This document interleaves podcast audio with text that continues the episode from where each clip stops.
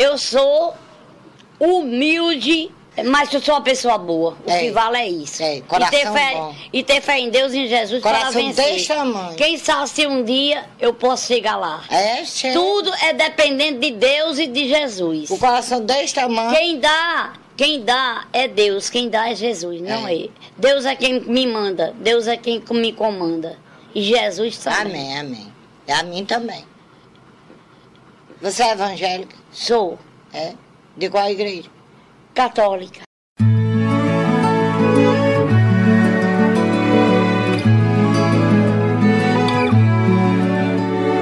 Creio em Deus Pai Todo-Poderoso, Criador dos céus e da terra. Creio Muito bem, pessoal. Estamos aqui de volta para mais um episódio do Irmãos Caverna Podcast, o seu podcast favorito de todas as segundas-feiras, às oito e meia da noite, para tirar o seu o desânimo por ter acabado o fim de semana. Se bem que hoje não tem muito essa questão, porque estamos aí num feriadão, né? Alguns municípios é, declararam ponto facultativo, alguns é feriado mesmo de hoje, então o pessoal emendou aí. E hoje então acho que a, a, a- a depressão normal da galera de segunda-feira não está tão, tão grande. E hoje nós temos um convidado super especial para falar com a gente sobre um assunto que quem acompanha o podcast há mais tempo sabe que a gente já trabalha e já fala dele, apesar de, claro, não falar com com bagagem, não falar com é, com propriedade, a gente já acaba falando dele que é esse diálogo entre protestantes e católicos, os- os- é, o diálogo protestantismo e catolicismo. E eu, depois de ouvir o programa Estado da Igreja do Gustavo Abadi com o Arthur Jordan, eu falei, cara, esse é o cara pra gente trazer no programa, porque, como eu falei, é um cara que tá tratando e estudando seriamente um assunto que a gente fala aqui de orelhada já há muito tempo. Então, a gente vai bater um papo com ele hoje. Pra quem não conhece o Arthur Jordan, eu vou colocar aqui o Instagram dele, que é Art Jordan. Não é isso? Instagram do convidado aqui, ó. Arroba art. É, é art.jordan, não é isso? Isso. Art Jordan, que apesar do nome americano, ele é brasileiro com nós. Exatamente. Então se apresenta pro pessoal aí, Arthur, pra gente já começar o nosso papo aqui. Perfeito. Então, olá pessoal. Para quem não me conhece, é, é isso. Meu nome é Arthur Jordan. Eu sou ah, casado, tenho cinco filhos. Eu sou professor e atualmente estou ah, nessa parte voltada da teologia, eh, estudando né, o mestrado.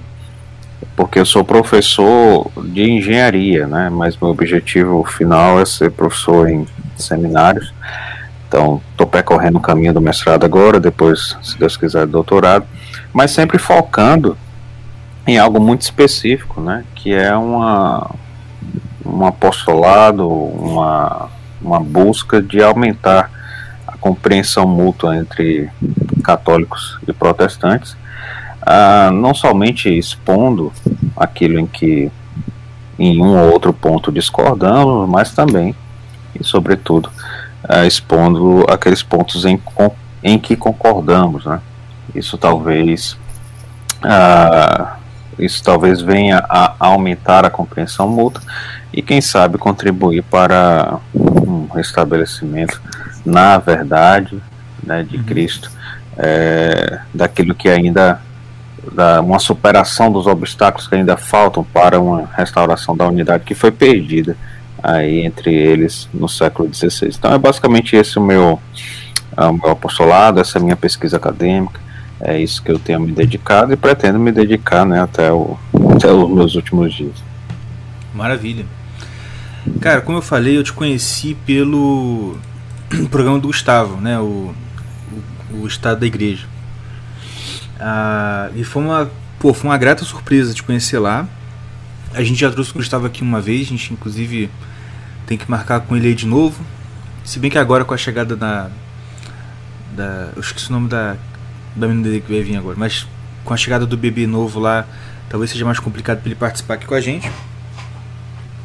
Mas é sempre um convidado, um cara que a gente gosta muito dele. E, pô, eu, eu, tenho, eu quase falei com ele, cara, tenho vontade de pegar todo mundo que ele chamou lá e chamar aqui também, porque ele está ele realmente está trazendo convidados muito legal, muito bacanas lá, muito interessantes.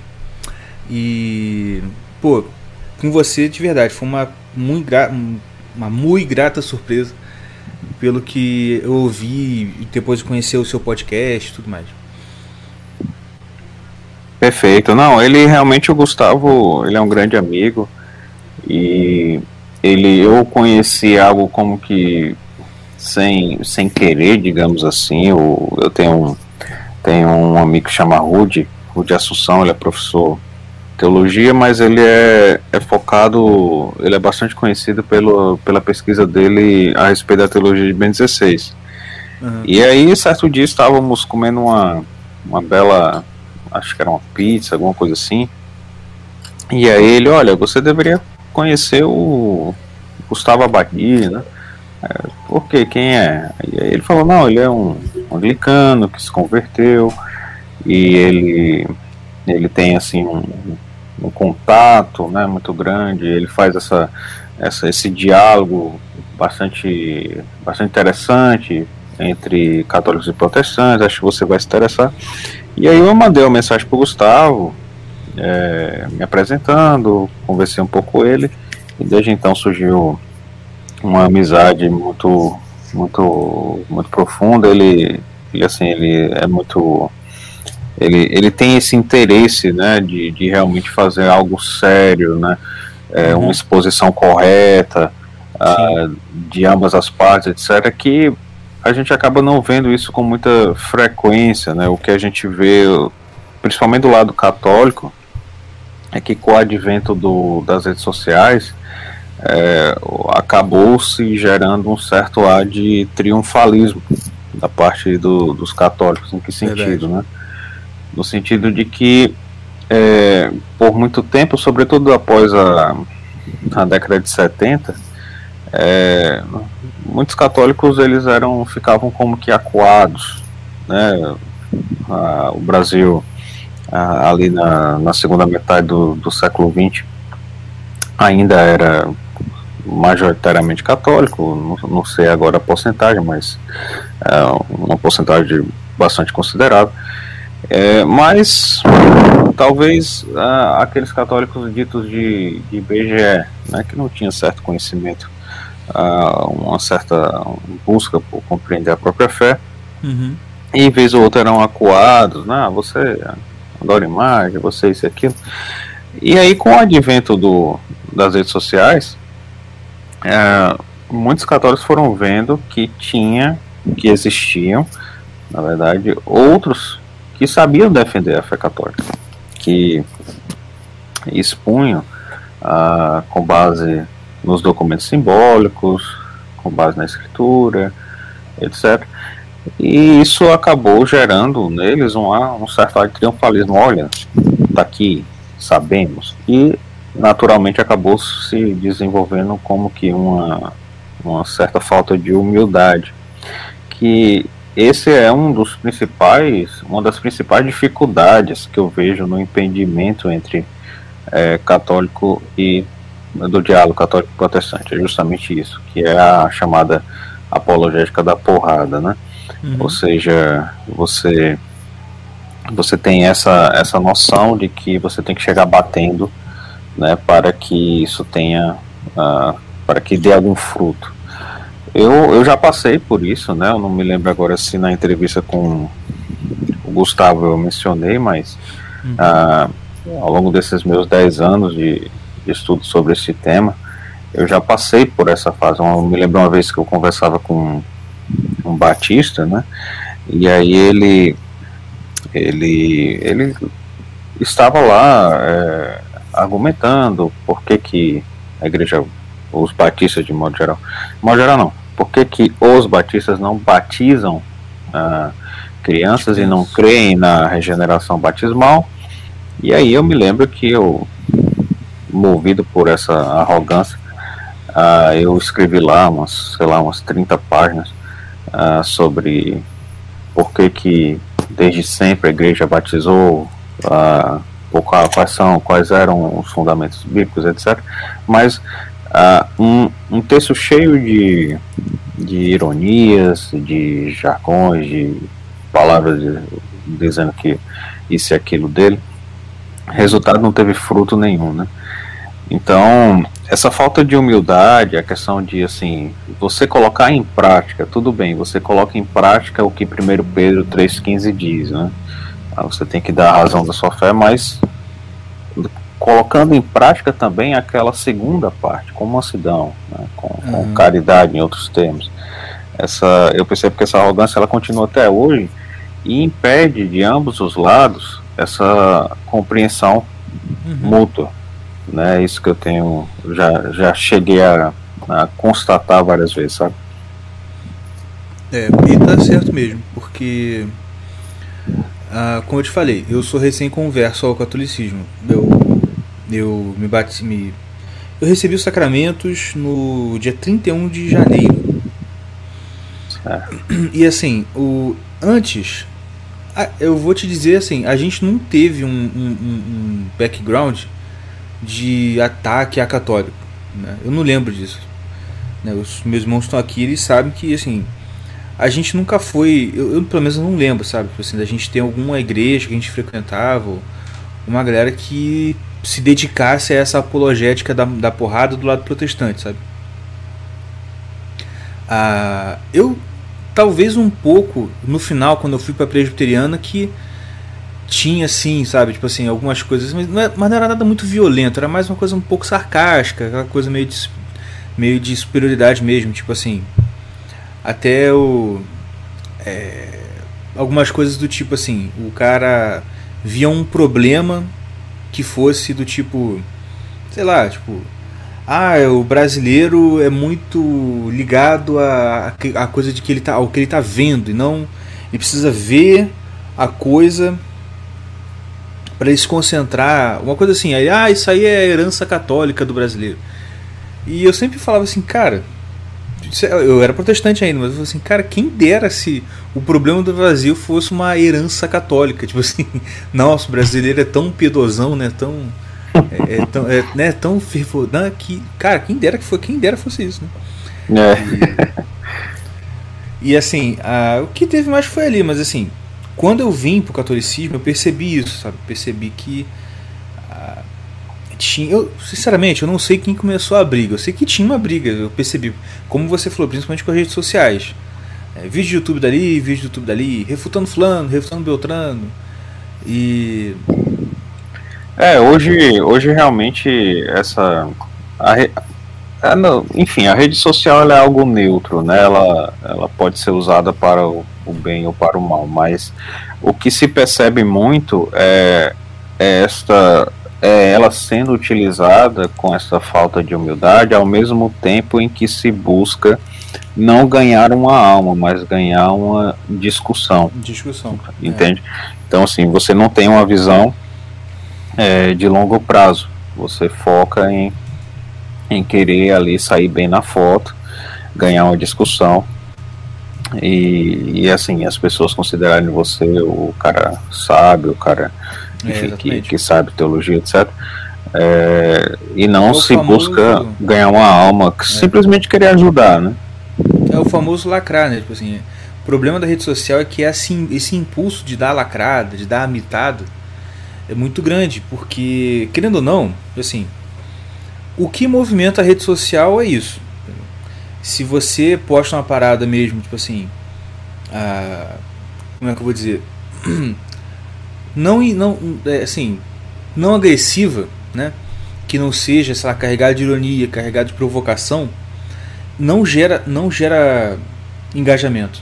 Porque eu vejo isso no meu Twitter eu, eu, igual você também, assim, eu também no início, assim como me converti, eu, eu tava sempre falando assim, ah, vamos pensar aqui o solo escritura, faz sentido, não faz? E, pô, eu, eu sou sarcástico. Então é muito difícil eu escrever um texto num assunto assim sem botar uma ironia, sem botar um sarcasmozinho ali, ali aqui ou ali. E então, uh, e assim, cara, quando eu botava, pô, era dois dias de, de, de interação com aquele tweet ali. Aí eu, eu falava assim, cara, não, não quero isso, cara. Bobeira. E parei. E ou não colocava ou colocava uma coisa, uma coisa mais amena. Morria, tipo assim, se não tinha mais interação. Era uma parada realmente que morria total. Por quê? Porque a rede social estimula isso, né? É, e, e, além disso, a questão da rede social é porque ela é muito, digamos assim, ela é muito transitória, entende? Então, é, você coloca uma resposta, por exemplo, no meu caso, né? Eu faço uma outra postagem durante a semana e tento deixar aberto aberta a caixinha, né, para pessoas fazerem perguntas, etc. Certo. Então, a pessoa ela pergunta uma coisa e você escreve, no dois dias depois aparece outra uhum. perguntando a mesma coisa. Ou você posta algo uh, e aí pouquíssimo tempo depois aquilo cai completamente no esquecimento. Então é algo que não tem uma substância uh, duradoura, entende? Uhum. Então isso acaba criando também essa essa aliás acaba se favorecendo né, essa mentalidade imediatista de querer informação ali na hora, mas que se perde e não constitui algo que perdura, né? Apesar do meu do meu trabalho pequeno, singelo ali no Instagram, ah, o meu objetivo, na verdade, de fato, é contribuir com no futuro com livros, né? Então, Sim. por exemplo, eu pretendo é, eu pretendo publicar né, um comentário integral, né? Da, de, de, todas as confissões, pelo menos todas não, né? Mas assim, de boa parte da, né? das principais confissões protestantes. Então, pretendo comentar todo o livro de Concórdia, pretendo comentar todo o padrão de Westminster, as confissões batistas, principalmente. Se bem que a Batista, a, a confissão Batista Reformada, ela, ela talvez eu junte ali junto com o pessoal da com a confissão de Westminster, mas enfim, é, é dar uma, uma um comentário geral, isso aí perdurar, porque é, a rede social, além de toda essa realidade da falta de umidade, etc., ela, ela é algo muito transitório, é algo que não vai. É difícil a gente pensar que isso vai gerar um fruto duradouro em termos um pouco maiores, né? Em termos, claro que ela pode gerar no sentido assim, ela não, ela tocou aquele aquele aquele post, é. aquela palavra, ela tocou ali na, na, na, alma daquela pessoa e despertou ela. Pra... Isso aí é claro que pode acontecer. Uhum. Mas em termos dessa produção que a gente coloca, isso, isso acaba caindo no esquecimento justamente por causa dessa, dessa ideia, dessa, dessa motivação de, um, de, de, de briga, de birra que a gente vê muitas vezes, sabe? Exato. É, o máximo que pode acontecer numa coisa perdurar de rede social é, sei lá, né, o cara como você falou, você daqui a um tempo escreve um livro, escreve, escreve livro, escreve um, escreve outro. Ah, vira um autor famoso, blá, aí alguém lá na frente, assim, pô, vou pegar os, todas as postagens dele de, de história, para fazer um compilado, né, fazer tipo, o que antigamente você tinha livro de frases, de citações, fazer uma coisa parecida com isso. Mas, é, talvez isso. É, mas assim, isso aí se acontecer, né? Porque isso. E, e, e, dificulta um pouco, ainda mais no momento que a gente está vivendo, porque, por exemplo, eu, eu de vez em quando tô apagando um tweet antigo meu, porque do jeito que as coisas estão, sei lá. Alguém pega um Não, tweet é. seu de 3, 4 anos atrás, aí aparece Polícia Federal na sua casa. Entendeu? Não, mas isso, olha, essa, essa questão, é, além de ser verdade, obviamente, também tem essa realidade que a gente vai amadurecendo com o tempo. Como eu falei, uh, há uns 10 anos eu estava justamente nessa, nessa questão da, da chamada apologética da porrada, né? Então eu tive que corrigir muito do trabalho que eu fiz, eu tive que corrigir muito do texto que eu escrevi, muito do meu pensamento. Isso foi motivado, não foi nem, eu não diria que foi, ah, foi utilizando aqueles passos do Hugo de São Vitor, né, para o estudo, né? tem a leitura, meditação, contemplação. Uhum. Uh, não foi nem tanto por uma meditação profunda é, do, enfim, dos documentos simbólicos. Não, não, foi simplesmente ah, é, meditando outra coisa, foi meditando justamente a história da igreja, né, os livros de história da igreja, porque toda vez que chegava ah, no século XVI, aquilo como que me comovia profundamente, né, o pensamento imediato era por que, que se deu deste modo, poderia ter se dado de outro modo completamente diferente. E aquela a dor da divisão, ela brotou ali em mim e garanto que não foi por nenhum sentimentalismo, foi algo natural. Veio o pensamento, meditei o pensamento, por que que isso se deu, né? Uhum. E, e, a dor da divisão, ela gerou ali, porque a Igreja Católica, ela, obviamente, ela reconhece o batismo ah, de muitas igrejas protestantes, na verdade, praticamente de todas, né? Uhum. E, e uma vez que a pessoa é batizada, né, 1 Coríntios 12, 13 vai falar que a pessoa ela é inserida no corpo de Cristo, portanto ela é feita filho de Deus, então é meu irmão. E é exatamente isso que a igreja ensina no catecismo, que os protestantes validamente batizados são irmãos no Senhor, é a expressão que ela fala. E o Salmo vai dizer que como é bom irmãos estarem juntos e unidos, né? E, e essa é a dor, porque somos irmãos que nós estamos juntos, nós estamos unidos, frates em uno. Ali, na verdade, não estão em uno, né? Uhum. Então, é, isso nasceu daí, esse, essa chave de mudança em mim, que aí eu comecei a, a fazer todo essa, esse pensamento de, peraí, vamos lá, vamos ver o que é que é, que é mais ou menos o que está dito ali em, na Mutatis Mutantes, lá no Conselho Vaticano II sobre o decreto sobre o ecumenismo, essa questão da conversão do coração. Certo. Ah, e assim, ah, só vou dar a palavra aqui rapidinho para os outros dois irmãos, só que é uma coisa que eu, eu pensando que é interessante a gente trazer você aqui também, justamente porque o nosso público tem muita galera protestante também. Justamente porque a gente, desde sempre, sempre tentou, tentou tipo assim, fazer uma ponte, entendeu? Ah, tentando ver o que que, assim, claro que assim, eu não, a gente não analisava a na parte documental, na parte, vamos dizer assim, entre aspas, oficial, como você falou. A, dos luteranos é o livro de Concórdia, né? ah, ou dos presbiterianos, ah, porque tal coisa tá errada. A gente, a gente sempre tentava alertar a galera em relação ao que estava acontecendo na prática da igreja atualmente.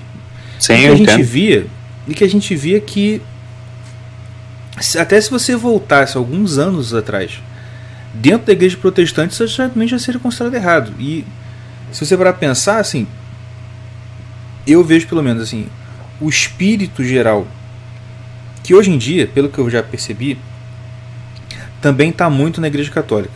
É esse espírito geral de irreverência, de falta de senso de, a, de, de senso de sagrado realmente, entendeu? E de que de, e aquela ideia de que tipo assim a, o, a liturgia, né, o, o estar na igreja tem que ser algo muito agradável, algo muito agradável e que seja o máximo parecido com o meu dia a dia corriqueiro, entendeu? Se eu chego na igreja, a parada, tipo assim, é muito. É, sei lá, cara, nossa, parece que eu estou voltando no tempo, é errado, é ruim, entendeu? Ah, isso aí a gente sempre bateu muito na, até né, no antes de me deu virar católico. E que acho que trazer você aqui também para dar essa visão e também para mostrar o que de fato a Igreja Católica pensa e o que o e mostrar que muitas vezes não é não é contra não é ao contrário do que o protestante pensa, apesar da propaganda ser essa, é muito importante, né? Mas Tião e Mordecai, vocês querem falar alguma coisa? Perguntar? Querem fazer já uma primeira pergunta, coisa assim?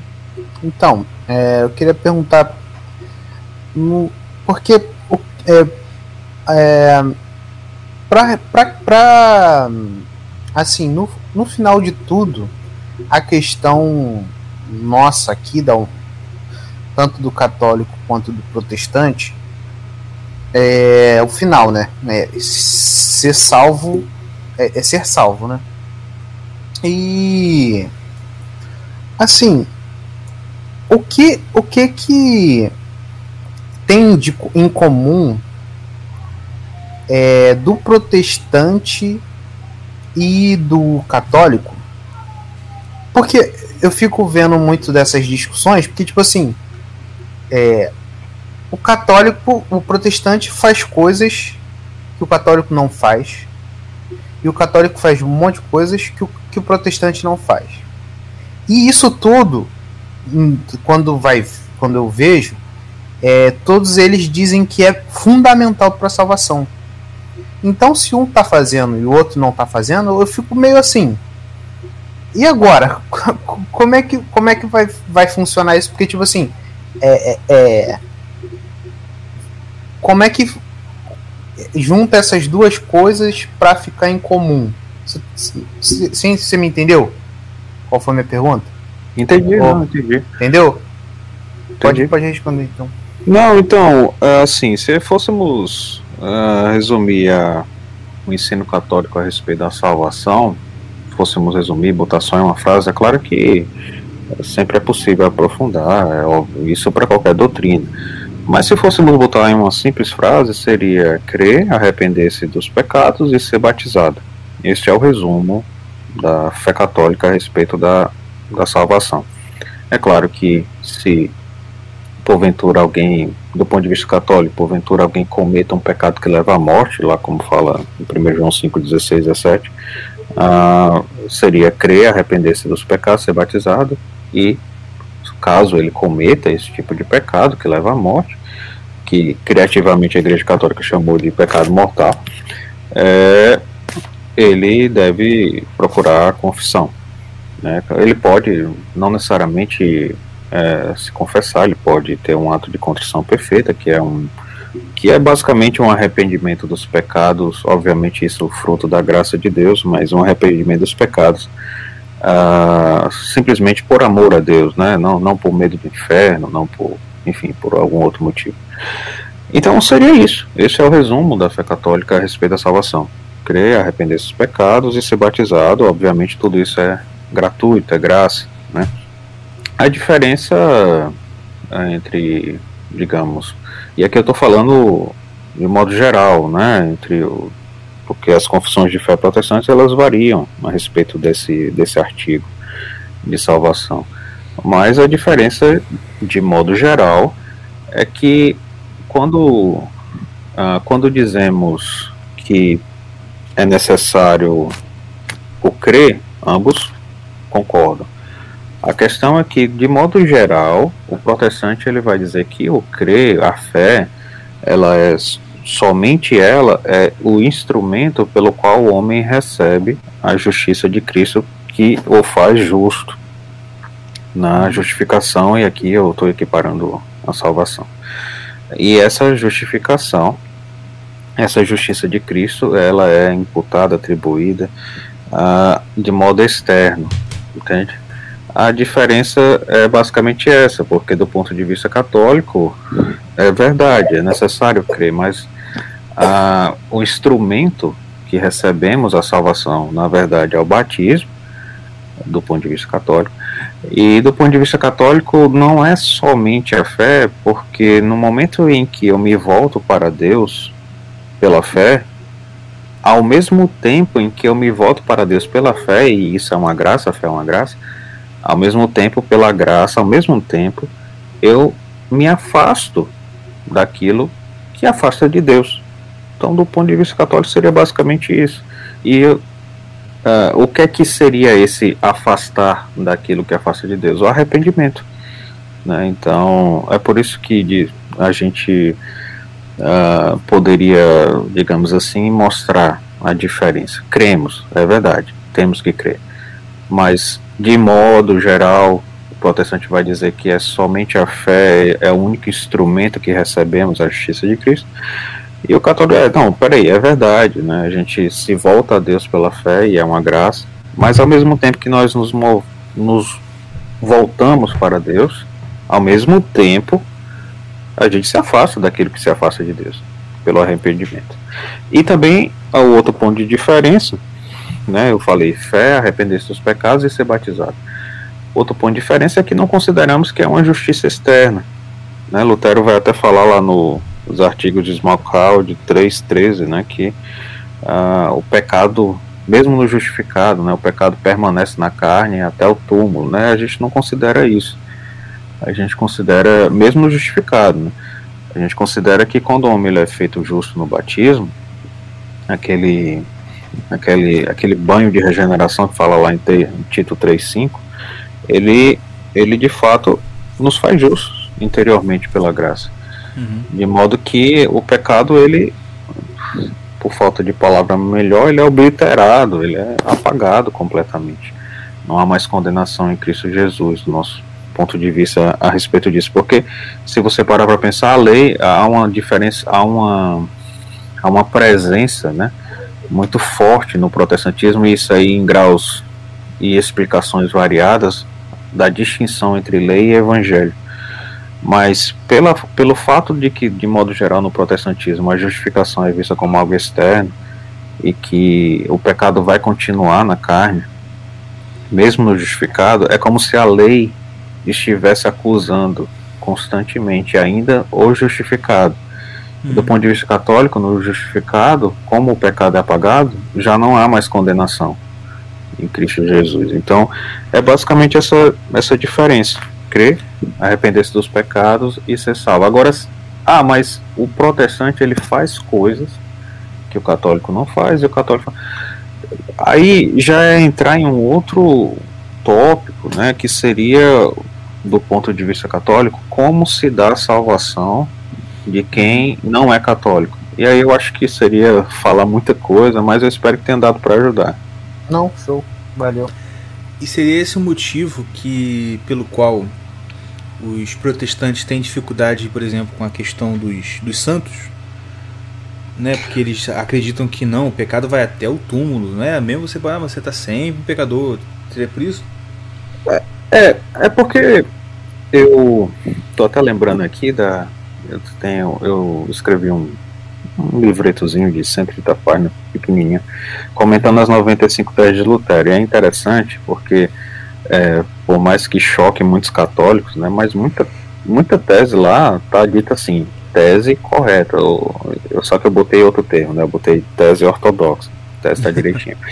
e lá o, o, Lutero, ele defende a, a, a questão do, da, da indulgência apostólica, fala da, da, do papel do Papa, etc. Que isso poderia chocar muito católico. E tem algumas coisas que estão lá que estão inclusive no, desculpa, estão inclusive no catecismo atual, né? Então, mas sobre essa questão do, do purgatório, é, dos santos, do purgatório, é, são duas realidades, né? Assim, do, do, nosso ponto de vista, né? A primeira realidade é que, é, com, como eu falei, né? Como a justificação do, do ponto de vista protestante, ela, ela envolve essa essa digamos assim, o homem ele é de fato justo. Quando o homem é justificado, de modo geral, no protestantismo, no ensino protestante, ele é de fato justo. Mas ele permanece com esse pecado que vai até o túmulo, etc. É, então, quando ele morre, a gente sabe lá na, pelo, pelo Evangelho, né, da, nas bem-aventuranças, que somente os puros de coração verão a Deus, né? Uhum. Então, de modo geral, é, o que é que a gente vê então? Que o homem ele é justo, mas o pecado permanece interiormente até o túmulo, e aí quando ele morre, ele está no céu, ele está puro. Uhum. Então, do ponto de vista católico, não é um, não é assim de repente, ah, ele morreu, de repente agora ele está puro Sim. e agora está no céu. Não, né? A gente tem essa tem essa outra explicação, né, a respeito do purgatório. Por exemplo, bem, não é assim, né? Ele, ele... Mas na verdade, na verdade eu estava falando dos santos, sim, de santos aqui ainda vivos, entendeu? Tipo assim, a, se você parar, você vai falar para um, eu não sei se você já percebeu, por exemplo, tem, você pega, você pega alguns pastores que comentam sobre algum texto de Santo Agostinho, de Santo Ambrósio, eles sempre falam só Ambrósio, eles falam Agostinho. Eles têm realmente, parece que tem uma dificuldade de falar o Santo Ambrósio, Santo Agostinho. Porque eu, eu acho que não só na questão do santo no céu, mas ele acha que é, é, eu sinto que eu sinto uma dificuldade muito grande de admitir que alguém vivo possa alcançar a santidade, entendeu? É, Por isso que talvez eu falei seja, que talvez seja por causa dessa crença de que não, mesmo ele justo, ele continua com o pecado dele até morrer. Então não pode ser santo. Né? É, não, não, sem dúvida. Tem, tá, é, tem essa realidade, né? E também, talvez, é, e aí é claro que vai variar de, de pastor para pastor, mas talvez tenha essa noção de, de que, de algum modo, isso vai, vai prejudicar né, o, o respeito devido a Cristo, etc. Isso, é. É, mas, assim, do nosso ponto de vista, né, do, é, isso não é bem o caso, até porque quando a igreja diz que alguém é santo, e é claro que todo mundo no céu é santo, né, eu estou dizendo assim, Sim. daqueles canonizados, digamos. Ou até mesmo uma pessoa aqui, né, que obviamente não foi canonizada, obviamente não morreu, mas que você vê que você pode olhar para ela e ver Cristo na vida dela. Então, essas pessoas, a igreja só está dizendo, veja, aquela pessoa ela pode dizer como o apóstolo disse lá em Gálatas 2:20, né? Já não é ela que vive, é Cristo que vive nela. Então, é mais nesse sentido. É claro que essa essa noção da justificação, ela vai, ela pode sim contribuir com com esse tipo de comportamento, né? Tá certo. Ah, mas o, a questão do purgatório também eu, eu, eu sinto que é uma dificuldade muito grande pro protestante. Porque assim, pelo menos com quem eu já conversei sobre, é- eu acho que é porque eles, eles entendem o purgatório como um, um terceiro destino final para o homem, né? Como se eles têm dificuldade de entender que quem está no purgatório está salvo, entendeu? É, eu acho que isso também foi contribuído muito por Calvino, essa, esse tipo de pensamento, mas Hum, é isso, né? O, o purgatório, é essa, essa salvação, a pessoa que está lá, ela já está salva pela graça de Cristo, né? Mas é, é justamente o que eu estava dizendo há pouco, né? Essa, essa purificação, ela não é de repente a pessoa morreu, pronto, está. Não, e, e é claro que não são todos que vão para o purgatório. O purgatório é mais ou menos aquele que a analogia que se dá, né? É aquele que São Paulo lá fala em 1 Coríntios 3, 10 a 15, se a memória não me falha, de que a pessoa, se a, a obra, obra um graciosa, será né, for, uhum. for pura, ela será, enfim, mas caso Uhum. seja de um material de menos qualidade, vai ser salvo, mas como que através do fogo. Esse fogo é justamente o fogo da purgação, o fogo do amor de Cristo, né? Mas isso é um excelente tópico e tem muitos protestantes que defendem né, o purgatório, inclusive tem até uma recomendação de livro, infelizmente agora eu não estou na, na minha casa, né, teve aquele, aquele Sim. acidente, mas o nome do livro é Purgatório, a lógica da, da transformação total, né, está em inglês, mas é um excelente livro, e aí você vê um, como o, o próprio purgatório ele encaixa bem com a noção protestante, né, de várias outras doutrinas, né? Porque a gente tem que lembrar, isso aí como católicos e protestantes concordam, que quando a gente vai interpretar a escritura, a gente tem que estar atento à unidade dela, né? Que passagem, a interpretação de determinadas passagens ah, favorecem, contribuem, né? Para a interpretação de outras passagens, né? Então o purgatório ele, ele entra muito bem e tem muito tem muito protestante que já está começando a ver isso, já está escrevendo um livro sobre isso. Isso é- seria um ótimo tema para um outro podcast, sem dúvida. Com certeza. Esse cara que escreveu esse livro sobre purgatório, ele é anglicano? Olha, se a memória não me falha, ele é anglicano. Eu preciso só confirmar, mas se, eu não, se a memória não me falha, é. Eu acho que acho que- talvez inspirado já lá no C.S. Lewis. Né? Isso que eu ia falar. Porque. Você sabe se alguma outra de- denominação ou alguém de outra denominação já, já tipo assim, aceita o purgatório de boa?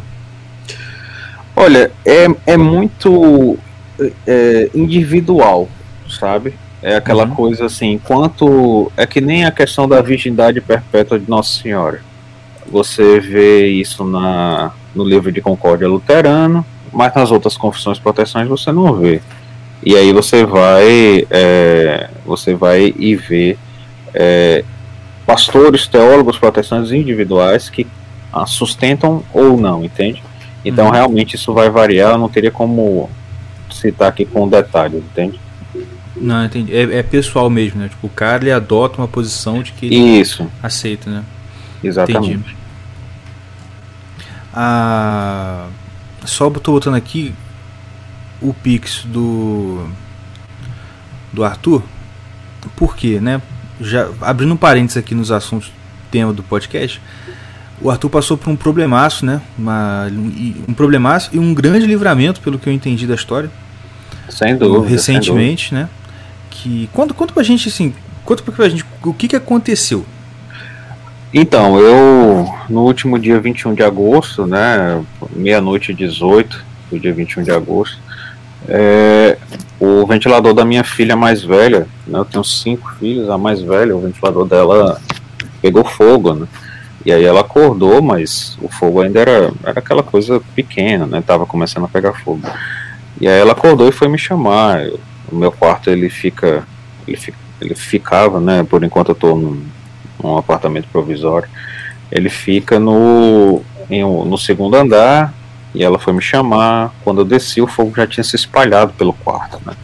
Então foi rapidamente o fogo se espalhou completamente pelo quarto, destruiu tudo e a fumaça inundou a casa inteira. Cara, E aí, completamente, a casa, a casa ficou completamente negra pela fumaça, só dava para ver um pouco o chão, porque a fumaça ela, ela sobe, né? Mas era Sim. tanta fumaça que praticamente só dava para ver o chão. E aí eu, o que é que foi feito? Eu tive que, eu consegui é, tirar minha esposa, filho e a, e a filha mais velha em primeiro lugar e coloquei para para a parte de trás da casa, né? Só que os outros dois filhos são menorzinhos, bebezinhos, assim, praticamente 4, 3 anos. Uhum. Estavam no quarto do lado, o quarto que estava com incêndio muito grande. Então, o, eles, o quarto deles foi o primeiro a ficar com completamente inundado de fumaça, que não dava nem para ver o chão. E aí eu tive que entrar no incêndio, voltar e entrar no incêndio para tentar salvá-los. Quando eu entrei, praticamente os dois já estavam mortos. É, eu tive que. Não estava enxergando nada, eu pensei que eu ia morrer ali mesmo, porque a fumaça não somente muito quente, mas sufocante. E aí eu, eu peguei eles pelos pescoços, não estava conseguindo ver nada, foi pelo tato. Tirei, puxei, mas não sei, de alguma forma graciosa, eu consegui tirá-los de lá e colocar todo mundo para a parte de trás da casa. Coloquei eles num ponto alto e fiquei na frente, né, deles para protegê-los. E aí eu chamei os bombeiros, os bombeiros chegaram, arrombaram o portão, porque a gente ficou entre o fogo e, e a parte de trás da casa. Arrombaram o portão da frente, fizeram uma, uma espécie de corrente, né? O rapaz fez lá uma, como se fosse uma corrente para a gente passar na frente. E passamos. Eu não perdi, obviamente, a casa toda, graças a Deus, mas a casa está completamente preta pela fumaça, perdi muita coisa derretida, né? E mas graças a Deus mantivemos a nossa vida. Foi foi um dia bastante doloroso, difícil até hoje dói Sim, quando eu sim. penso, mas mas Deus está está conosco e tem tem nos confortado pouco a pouco. Se Deus quiser, daqui a três meses a gente vai voltar para casa já reformado. Cara, doideira demais, cara. Caraca, mano. Brabo mesmo. E eu lembro que você contou que o bombeiro falou que nem sabe como que você conseguiu ir lá e, e entrar e voltar, né? É, ele, ele, quando a gente saiu, eu acompanhei o, todo o trabalho dos bombeiros, só que quando a gente saiu, o meu primeiro pensamento foi deixar minha família em algum canto seguro, né? Então eu peguei o carro, o carro, o fogo ainda não tinha chegado no carro, consegui tirar o carro, e aí eu levei a minha família para uma pousada, e, e aí voltei. Quando eu voltei, os bombeiros estavam lá, que ele, é, ele, um deles, né, ele, ele chegou para mim e disse, olha, não sei nem como é que vocês sobreviveram. Então, foi, foi realmente algo bastante extraordinário. Engraçado foi começou com o ventilador, tava normal funcionando, de repente pegou É, e o ventilador só tinha um ano e dois meses aproximadamente. Ele começou a pegar Caraca. fogo, E só que a, o quadro da minha filha mais velha, ela gosta muito de escrever, gosta muito de ler, então tinha muito papel. Ale, obviamente, Hum, além de tá. cama, etc., madeira. É, e aí, nossa, tudo pegou fogo assim instantaneamente. Ela perdeu. né? É, foi muito rápido, mas graças a Deus estamos aqui. Tá joia. E quem quiser, quem puder ajudar, por favor, tá passando aí o Pix na tela. Ah, vocês ajudar ele de alguma forma aí. Eu já ajudei e já compartilhei no Twitter também para o pessoal ajudar. Você vai fazer esse Pix, vai estar no nome de Talita Gomes, que é a esposa do Arthur. Isso, e eu agradeço demais. Deus, Deus abençoe. Nada que isso, mas mínimo que a gente pode fazer. Mas continuando, a... cara, eu tenho uma pergunta pra você. Você sempre foi católico, certo? Não é protestante convertido, não, né?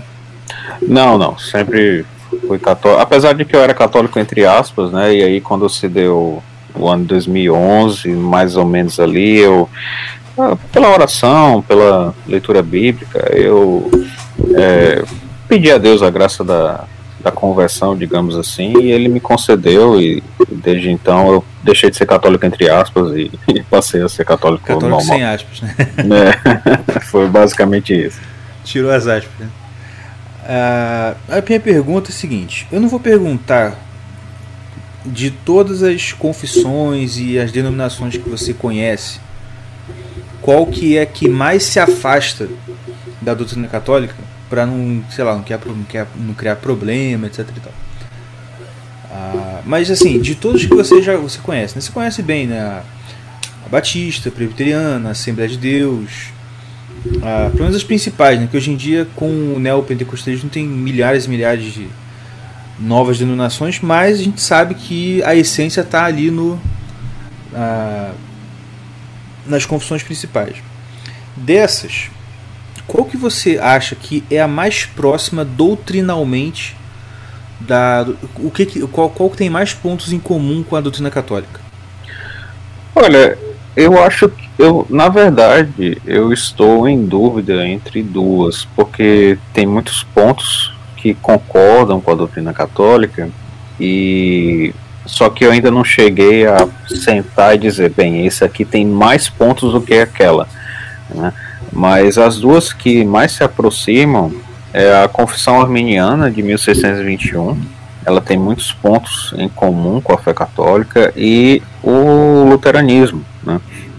O luteranismo ele tem muitos pontos também é, em comum com a fé católica. É tanto que uma vez eu, até, eu não sei se eu estava conversando com um pastor da Assembleia, um grande amigo meu, e, e eu acho, que- acho que foi com ele, que não me recordo agora, mas eu disse algo como se, se todo, se a partir do século XVI, né, aquela, o movimento que tivesse perdurado tivesse sido somente o luteranismo, talvez a reconciliação já tivesse acontecido há mais tempo, né? Você, você, se você se recordar lá o, os, diálogos, os diálogos entre católicos e protestantes no século XVI, eles começaram justamente com os luteranos, né? O mais famoso lá entre o Melanchthon como que o sucessor de Lutero e o, o John Eck, né? Que debateu com Uhum. Lutero lá em 1519 em Leipzig. Então, é, esse diálogo de Ratisbona foi o mais famoso. E, e há havia sim uma. Como é que eu posso dizer? Havia sim uma, uma intenção, um pensamento de união dos luteranos. Né? Você vê lá na, na Confissão de Augsburgo o Melanchthon dizendo que, que eles não discordam em nada ali da Igreja de Roma. E isso está na Confissão de Augsburgo, né? o primeiro documento simbólico da Reforma, o primeiro documento simbólico do luteranismo. Isso está lá. Então, é, e, a- e de fato, a doutrina ela é muito, em muitos pontos elas concordam. É claro que em outros tantos também não, mas em muitos pontos concordam. Né? A defesa de Lutero a respeito da presença real ficou marcada na história diante de Zwingli. Né? Então, o Rock SN in Corpus Meum, que ele escreveu lá na mesa, ah, isso, isso ficou marcado. né? É, ao mesmo tempo, a, a doutrina da arminiana, sobretudo essa exposta na, no primeiro documento da Arminiana, que é a Confissão de 1621, uh, você também vê muitos pontos é, de concordância com o catolicismo. Né? Você vê a questão da, principalmente a questão da, da graça, que ela, o homem ele pode resistir à graça e por mais que Deus ele conceda a graça, se o homem coloca uma barreira nessa graça, ela não vai, ela não vai gerar aquele, aquele efeito devido. Então você vê muitos pontos e aí isso me faz chegar a pensar então realmente que são essas duas por causa que por mais que por exemplo o anglicanismo ele tem aspectos práticos muito semelhantes você vê que a, a doutrina pelo menos aquela conforme exposta nos 39 artigos de religião elas ela realmente não está tão é, tão próxima quanto a doutrina que está na Confissão de Augsburgo a luterana, né? É tanto que, na verdade, os 39 artigos de religião, eles foram fundados, não fundados, mas inspirados na Confissão de Augsburgo, né? Uh, o próprio Calvino, ele assinou a Confissão de Augsburgo, etc. O Calvino mesmo se considerava um discípulo de Lutero, mas como ele falava, um discípulo crítico de Lutero. Uhum. Então, é, então é, seriam basicamente essas duas. A, a, a questão hoje que que eu acho que poderia facilitar o diálogo entre católicos e protestantes é, é porque é muito difícil você ver um, é, um conhecimento próprio da, do que um e o outro crê, entende? Então, o católico muitas vezes ele fica chocado quando ele vê uma imagem dentro de um templo luterano ou quando ele vê um, um presbiteriano batizando criança ele fica chocado. E o, o, o protestante, enfim, se choca com muitas coisas também. É. Ah, você está sacrificando Cristo de novo na missa. Ah, vocês, sei lá, é tanta coisa já falar. Ah, adicionaram sete livros, não sei o que, na Bíblia, papapá. Então, é, e o conhecimento da fé do outro facilitaria muito e talvez apostolados como o meu não seriam necessários né? Porque da mesma forma que um católico ele fica dá sono quando chega um, um protestante dizendo ah você está sacrificando Cristo na missa de novo, papapá, todo dia. Uh, também é, o protestante ele também fica incomodado quando o católico diz ah você vamos supor que ele seja reformado, né? Ah, você ensina que a predestinação é dupla e simétrica. Ou vamos supor que ele é luterano, ah, você crê que a expiação de Cristo está limitada só aos eleitos. E tudo isso não é verdade. Né? Você é aquilo que São Paulo fala, né, lá em Colossenses 4c, né? Nossas palavras têm que ser temperadas com sal. Então a gente tem que saber falar cada um como convém. Né? E se cada um fizesse esse conhecimento do que o outro crê, facilitaria muito. A gente teria um entendimento correto de ambas as posições e aí um esforço mútuo pela verdade, entende? Certo, com certeza. Ah, então, assim, talvez pelo que você falou aí da. O luteranismo eu não conheço muito, né? não conheço quase nada, na verdade. Mas essa briga né, de é, calvinismo e arminianismo, né? É, eu já tenho um pouco mais de conhecimento porque, como eu falei, antes de virar católico eu estava na presbiteriana, então isso é muito comum lá. Ah, e, então eu não sei se é, eu, eu, eu já tinha essa impressão há um tempo, e talvez você possa dizer se tá na, é realmente uma impressão correta ou não, mas eu vejo que assim, é muito, não sei se você já ouviu isso, mas é muito comum quando a gente é, fala, né, tipo, ah, eu virei católico. Era o quê? Ah, eu era presbiteriano. Aí o pessoal, ah não, porque a presbiteriana é a antessala do catolicismo, né? Como se porque. Ah, quem, geralmente quem muda, muda e vira presbiteriano, geralmente vai virar católico daqui a um tempo. Eu acho que a impressão de semelhança entre o presbiterianismo e o catolicismo seja apareça para as pessoas por conta do de que sei lá de que é uma coisa mais tradicional é uma né, geralmente a igreja presbiteriana é um pouco mais tradicional que as outras e o pessoal associa tradicionalismo do católico com o tradicionalismo presbiteriano.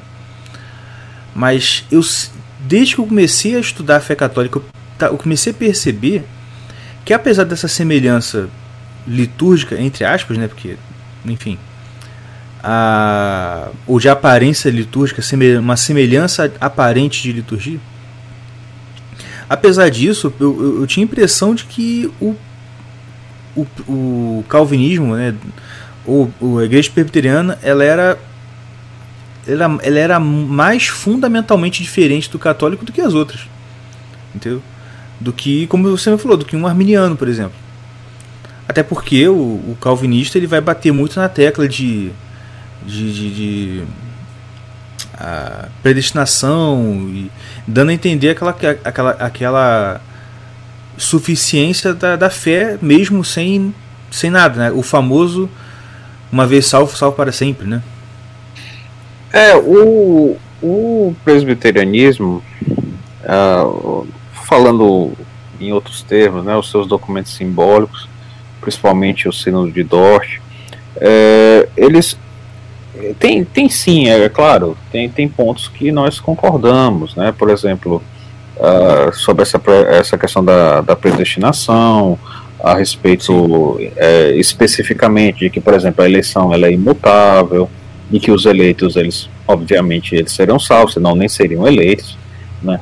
Uh, é claro que concordamos. A, a igreja permite que muito, é, eu digo muitos católicos por quê? Porque ela permite dois tipos de ensino, né? ela permite é, explicitamente, é claro que tem outros, mas explicitamente ela permite o ensino tomista e o ensino molinista, o ensino tomista de que é a predestinação incondicional e, é, e o ensino molinista que é condicionado, eu não gosto muito dessa, desses termos de condicional e incondicionado, porque dá a entender que a condicionada dá a entender como que algo é originado do homem, quando não é, na verdade é tudo graça.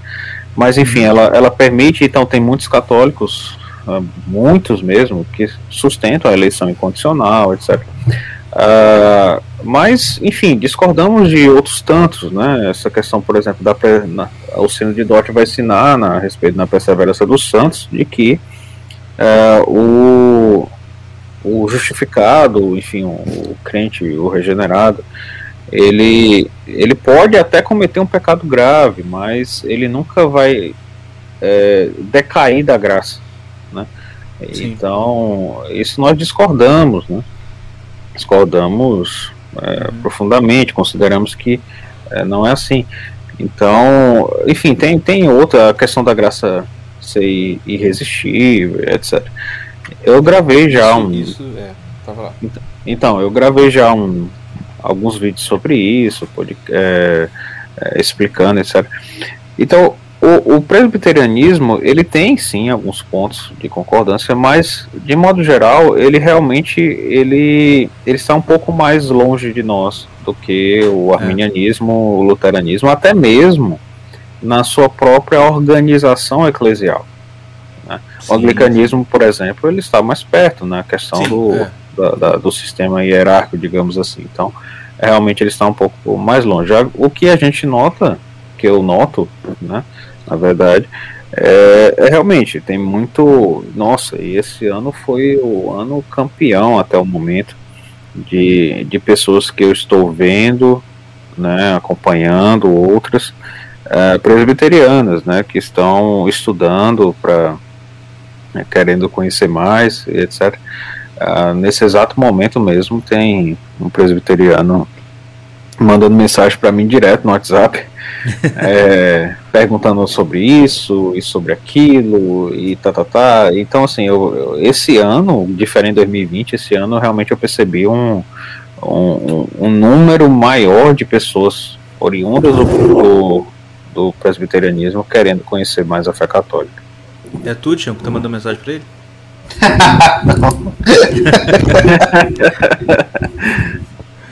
uh, tem uma pergunta aqui do, do, de um colega. Eu acho que assim, né? É, é, muito, é bem ampla, mas se você puder dar assim. Um pouquinho, uma palhinha da palhinha já seria interessante. Mas como ela vai demorar mais, eu vou passar para uma outra pergunta que acho que é mais rápido de você responder. Tá. Primeiro comentário, né? Que ele falou que sua voz é igual ao do Augusto Nicodemos. Olha só. Essa aí é mais rápida mesmo. É. Tem, ele perguntou onde que a gente pode achar esse livro que você escreveu sobre as teses do Lutero. Realmente. Pronto, não, então, esse livro é o Diego, né? Tudo bem, Diego? Então, esse livro, ele na verdade está até aqui aberto aqui na minha frente. Este livro ele foi feito para um curso, é, é, um material auxiliar de um curso que eu dou. O nome do curso é Comentário Católico do Protestantismo. Eu, eu espero que tenha dado para perceber que eu procuro fazer as coisas com caridade, né? E tranquilidade, assim, não, uhum. tratando como um irmão mesmo. Então, é, e é mais ou menos isso, né? Eu faço um comentário das confissões de fé protestantes. E só que eu tive a, a, eu tive a intenção também de comentar as 95 teses, porque é um documento que, digamos assim, é, é famoso, né? E abre parêntese, nem é 95 teses, na verdade, né? Não sei de onde tiraram esse, esse número. Ué? Mas, é, não, não é 90, já as versões mais antigas que a gente tem estão divididas em grupos de 25, né? Então eu, eu não sei porque é 95, mas de todo modo, então esse é um material auxiliar. Eu dou as aulas e aí dou um material auxiliar. Esse material auxiliar é justamente de, desse esse módulo, livreto. é esse livreto para esse módulo, né? Mas aí e o que eu, é que eu vou fazer? Eu vou tentar é, disponibilizar para todo mundo. E aí quando eu conseguir, aí eu te aviso aqui no uh, ah, para você e aí você pode divulgar. Beleza. E esse curso que você está dando é lá no, nos Cooperadores da Verdade, não é isso? Isso, isso. Tem uma página chamada Cooperadores, você bota os cooperadores, e aí eles são, digamos assim, é, é o pessoal que, que hospeda, que faz todo o acompanhamento, eu só faço gravar a aula e enviar, entende? Então é, é isso com eles. Mas assim que eu conseguir disponibilizar para todo mundo, aí eu aviso para você divulgar. Maravilha. Ah. Eu vou com uma outra pergunta também que eu acho que vai ser um pouco mais rápido de você responder. Max Santiago pergunta: Você poderia dissertar um pouco sobre a teologia do Caio Fábio? Max, assim, obrigado pela pergunta, mas eu confesso que eu nunca tive muito interesse ainda de estudar o, a teologia do, do Caio Fábio. A questão é porque é o seguinte, como eu falei, uh, eu estou ainda trilhando esse meu caminho até ser professor de seminário. E para isso eu preciso seguir algumas etapas, infelizmente ou felizmente, que é a formação acadêmica. Então toda a minha concentração neste exato momento está na minha pesquisa da pós-graduação. Então logo eu tenha mais tempo livre, eu poderei me concentrar um pouco mais em outras coisas, inclusive nisso que é um dos temas que eu quero estudar mais, justamente porque eu sei que o Caio Fábio é um é uma pessoa muito famosa, né? E assim, eu já vi muitas pessoas falando bem, muitas pessoas falando mal do que ele escreve. Então, uhum. é, eu não sei ainda, eu não sei o que pensar, só quando eu puder estudar mais. Ó, eu vou te, vou te dar uma, uma dica aqui. Ah, Para entender o pro protestantismo atual, é conhecer o que o Caio Fábio ensina talvez não necessariamente ah, toda, toda a biblio, bibliografia dele, etc e tal. Mas eu, eu sempre comento isso lá em casa. O Caio, ele na década de 80, é, ele era como se fosse o Papa protestante do Brasil. Assim, o que ele falasse era dogma e acabou. Entendeu? Ninguém falava para cima nem para baixo daquilo. Entendi. Que, porque ele tinha uma projeção muito grande, porque lá em Manaus ele o pai dele era amigo do dono da Rede Globo de lá, tinha uma série de coisas assim, então ele, pô, ele eu sei porque eu acompanhei muito ele, né? Inclusive da, na minha trajetória até chegar à igreja presbiteriana, eu fiquei muito tempo com o Caio. Eu li quase todo o site dele. Eu ia nas reuniões do grupo dele lá, né? E tudo mais. E o que acontece? Ah, ele falava, tipo assim, ele tinha um programa na Rede Globo no sábado de manhã. Acho que era Pense, Pense Comigo, um negócio assim. E, enfim, ele era um cara de muita projeção. E ele conseguiu realmente angariar e fazer um movimento de uma junção dos evangélicos no Brasil. Ele tinha uma associação que é AE, AEVB, Associação Evangélica do Brasil, uma coisa assim, Evangélica Brasileira, coisa assim. E aí, né, aconteceu outros problemas, né, e tal, ele acabou saindo do, do ministério e ah, ficou um tempo sumido e agora voltou nesse movimento dele Caminho da Graça. Só que mesmo se você volta lá na época que ele era pastor ainda, você via que ele já tinha muito do discurso que ele tem hoje. Apesar de naquela época o discurso ser um pouco mais como falo, mais comportado, né? Depois que ele saiu, ele tipo assim, né, foi pro extremo do negócio só que eu sempre digo, cara, o que a gente vê de decadência dentro do movimento evangélico protestante Brasil hoje é só a culminação,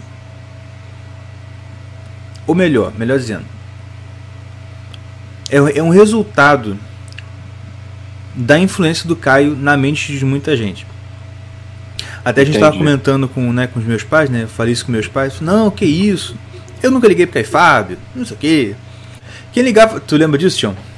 Uhum. Quem ligava pro Caio Fábio era o fulano de tal. Quem era o fulano de tal? Ah, era meu líder de jovens. E pronto. Você ouvia o seu líder de jovens. O seu líder de jovens é o cara. Falei assim, pronto, ele, ele, prova do que eu tô falando. Entendeu? Não, isso é tão verdade que, eh, no, na verdade, assim, eu estou dizendo essa questão da influência, porque o, o, Lutero, ele, ele estudou na Universidade de Erfurt, mas ele não estudou com o Gabriel Biel, que era um filósofo nominalista. Mas os professores de Lutero estudaram com o Gabriel Biel na Universidade de uhum. Erfurt. Então ele acabou sendo influenciado pelo nominalismo, não por conta de ter estudado com Gabriel Biel, mas por conta de ter estudado com os, os professores dele, que estudaram Sim. com o Gabriel Biel. Então essa questão da influência através de um terceiro, isso realmente é verdade. Com certeza.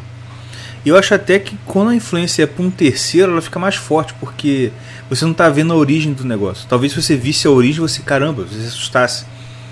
Né? Mas como vem de um terceiro, de um cara que você gosta muito, etc e tal, você compra aquilo e nem se pergunta por quê. É verdade, é verdade. Então, mas é, fica então esse meu comentário de que tão logo eu possa, eu pretendo me dedicar. Inclusive eu sei que aquele livro é, Confissões de um Pastor, né? Ele, uhum. ele é muito recomendado justamente para entender a questão da realidade brasileira evangélica, etc. Então eu pretendo Sim. ler tudo isso, mas tão logo sobre um pouco mais de tempo. Tá certo. Ah, você tem mais alguma pergunta aí, Tião? Senão eu passo pro do Diego aqui de novo. Cara, eu tenho, mas é assim, eu não tô tentando.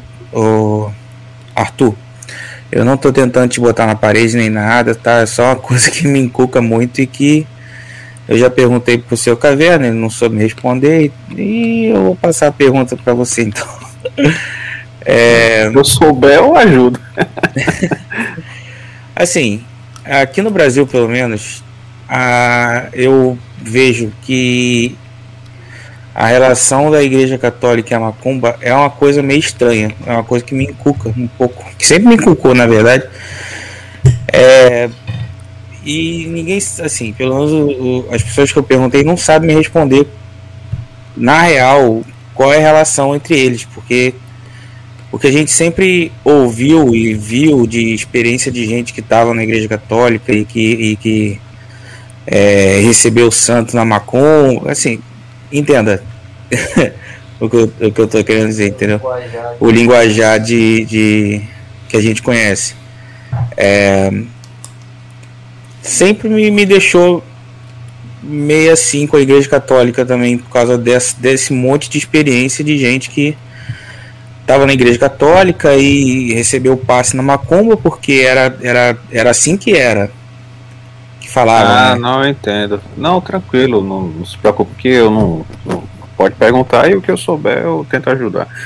É, não, veja só, eu, eu, eu gosto de dizer, repetindo, se a memória não me falha, foi o Cheston que falou pela primeira vez, isso, que a, a Igreja Católica ela é como que um, um parque de diversões murado né, do lado de um abismo. Então você pode brincar é, o quanto você quiser dentro desse parque, né? Contanto que você não pule o muro, porque senão você cai no abismo. Então, o que é um muro? Né? O muro é a, são as definições dogmáticas da igreja, né? E, e também a, a questão da, da, moral sobre o que basicamente está resumido ali no, nos Dez Mandamentos. É, então, o que acontece, e, e caso você comece a, a olhar né, mais fixamente a, isso aquilo da, a respeito da, da fé católica conforme vivida hoje, é, é que você vai ver que tem muito católico que pula esse muro e ainda se diz católico, entendeu? Então você vê alguém que nega ah, descaradamente que Cristo está presente, ah, está contido na Eucaristia, descaradamente assim, nega na, na cara do bispo, inclusive, e ainda se diz católico. Você vê gente que está tendo relações uh, adúlteras ou até fornicação mesmo.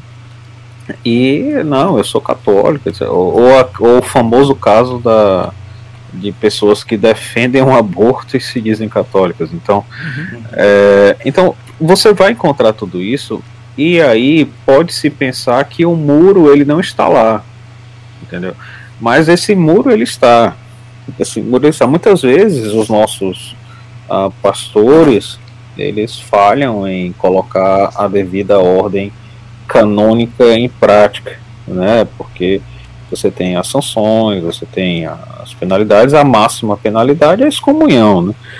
Mas que abre um parêntese, tá? Um outro dia, um grande, uma pessoa que eu admiro muito, ele é luterano, é um, uma pessoa maravilhosa, mas ele falando que quando o Conselho de Trento fala anatema city, né, é, tá dizendo, tá amaldiçoando, né? aí, oh, oh, peraí, vamos com calma, não é bem isso, tá, ali o anátema ele significa a excomunhão, que é esse desligamento aí do vínculo visível, mas, então, a pena máxima é excomunhão, e muitas vezes a gente vê pastores, nossos bispos, é, que não sei porquê, mas enfim, quem sou eu, não sou Deus, para saber o que eles pensam, mas não colocam é, em ordem prática, a, é, não colocar ordem na casa, mas o muro ele está lá, e por mais que o, um ou outro pastor, um bispo, não coloque a ordem na casa, é, ainda assim não deixará de ser pecado grave, né, ou não deixará de atentar contra o, o, os dez mandamentos, né, principalmente esses três primeiros. Então, é, essas pessoas que se envolvem com esse tipo de coisa ainda se dizem católicas, ou pessoas que se envolvem com, com coisas que a Igreja Católica já condenou, por exemplo, a Igreja Católica já condenou, por exemplo, o, a maçonaria, né, então, é, essas pessoas que ainda se dizem católicas, apesar de terem essa ou aquela atitude, elas só estão se enganando, né, então, a minha, a minha ah, ah, por que que tem... Não, eu não sei, porque essas pessoas não sabem a fé católica e, enfim, são livres e, e, e foi, querem ir para a torcida do Corinthians vestido de Palmeiras, né? Mas. É... A diferença é que a Igreja Católica, diferente da torcida do Corinthians, não mete a porrada nos caras que estão com a camisa do Palmeiras, né? É, pois é.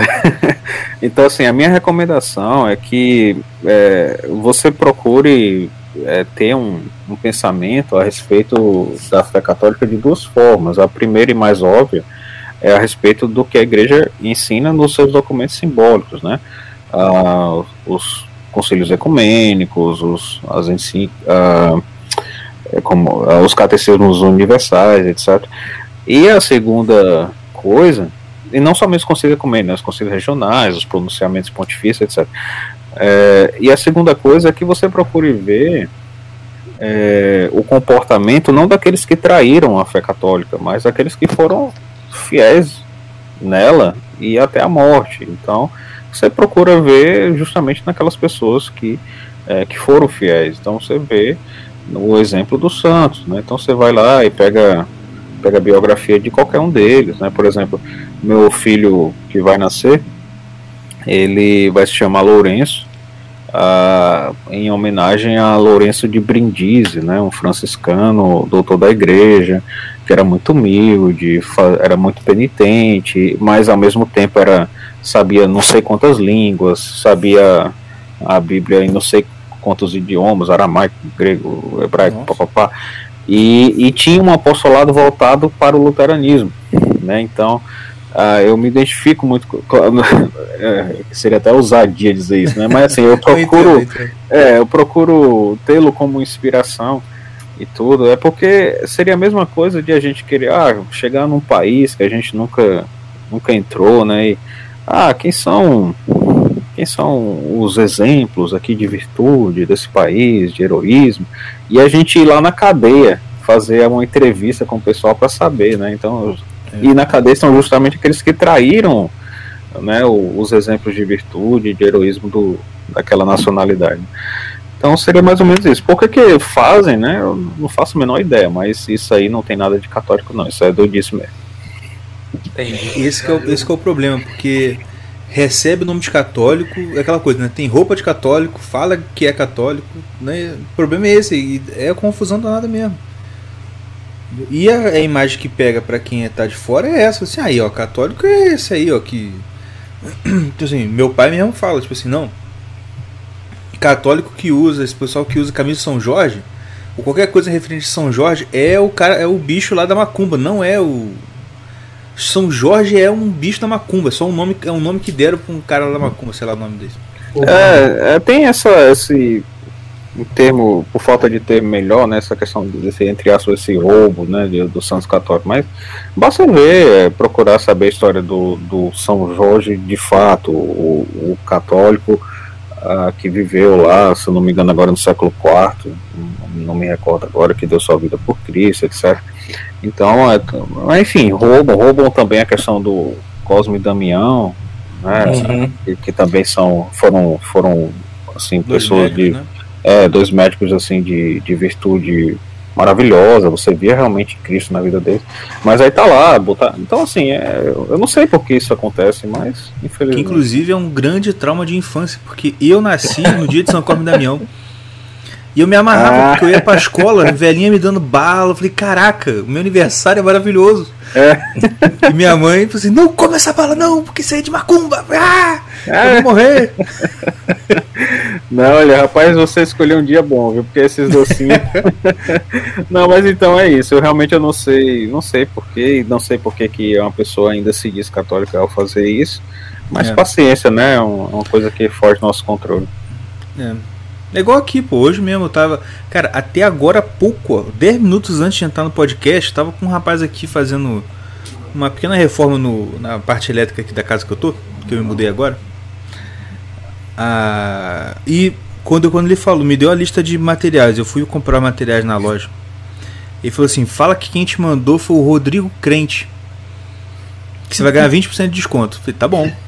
Rapaz, Rodrigo. Olha é, só. Pensa pura. É, não, fui, fui lá. Ó, quem mandou foi o Rodrigo Crente. O cara me deu desconto. Falei, ótimo. Aí, né, conversando com o cara, tá, você, aí viu as crianças aqui, você tem três filhos? Não, quarto tá vindo aí já. É, eu tenho 16. E que isso? Eita! 16? Tipo assim, é. É isso, meu filho. Aí eu olhei. É, ele não, eu, eu, ah, tá. Estudo de parada ali, é claro. O Brasil inteiro tem. Pronto, Rodrigo Crente aí. que isso, filho? Tem televisão não, sujeito? Não tem, tem até demais, meu filho.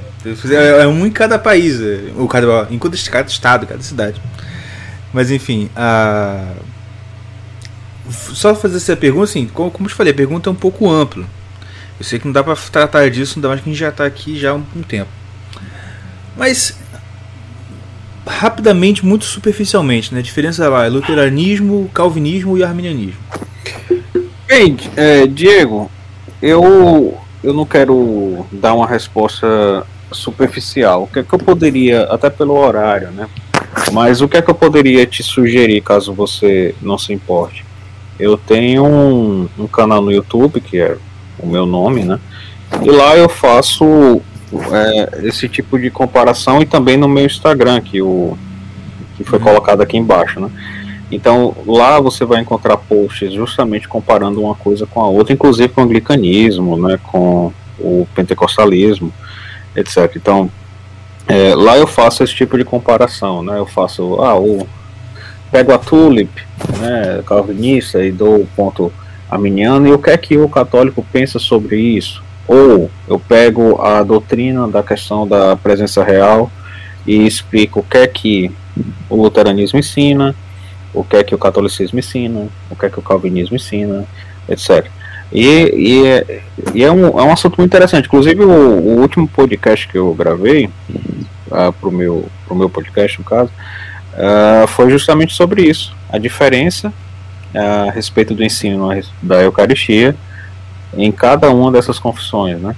E dizendo, explicando como é que o luterano explica, né? Ele fala que a, Jesus está realmente presente, mas a partir da união sacramental, que é essa união entre o pão e o corpo de Cristo ah, mas não é uma presença local, etc.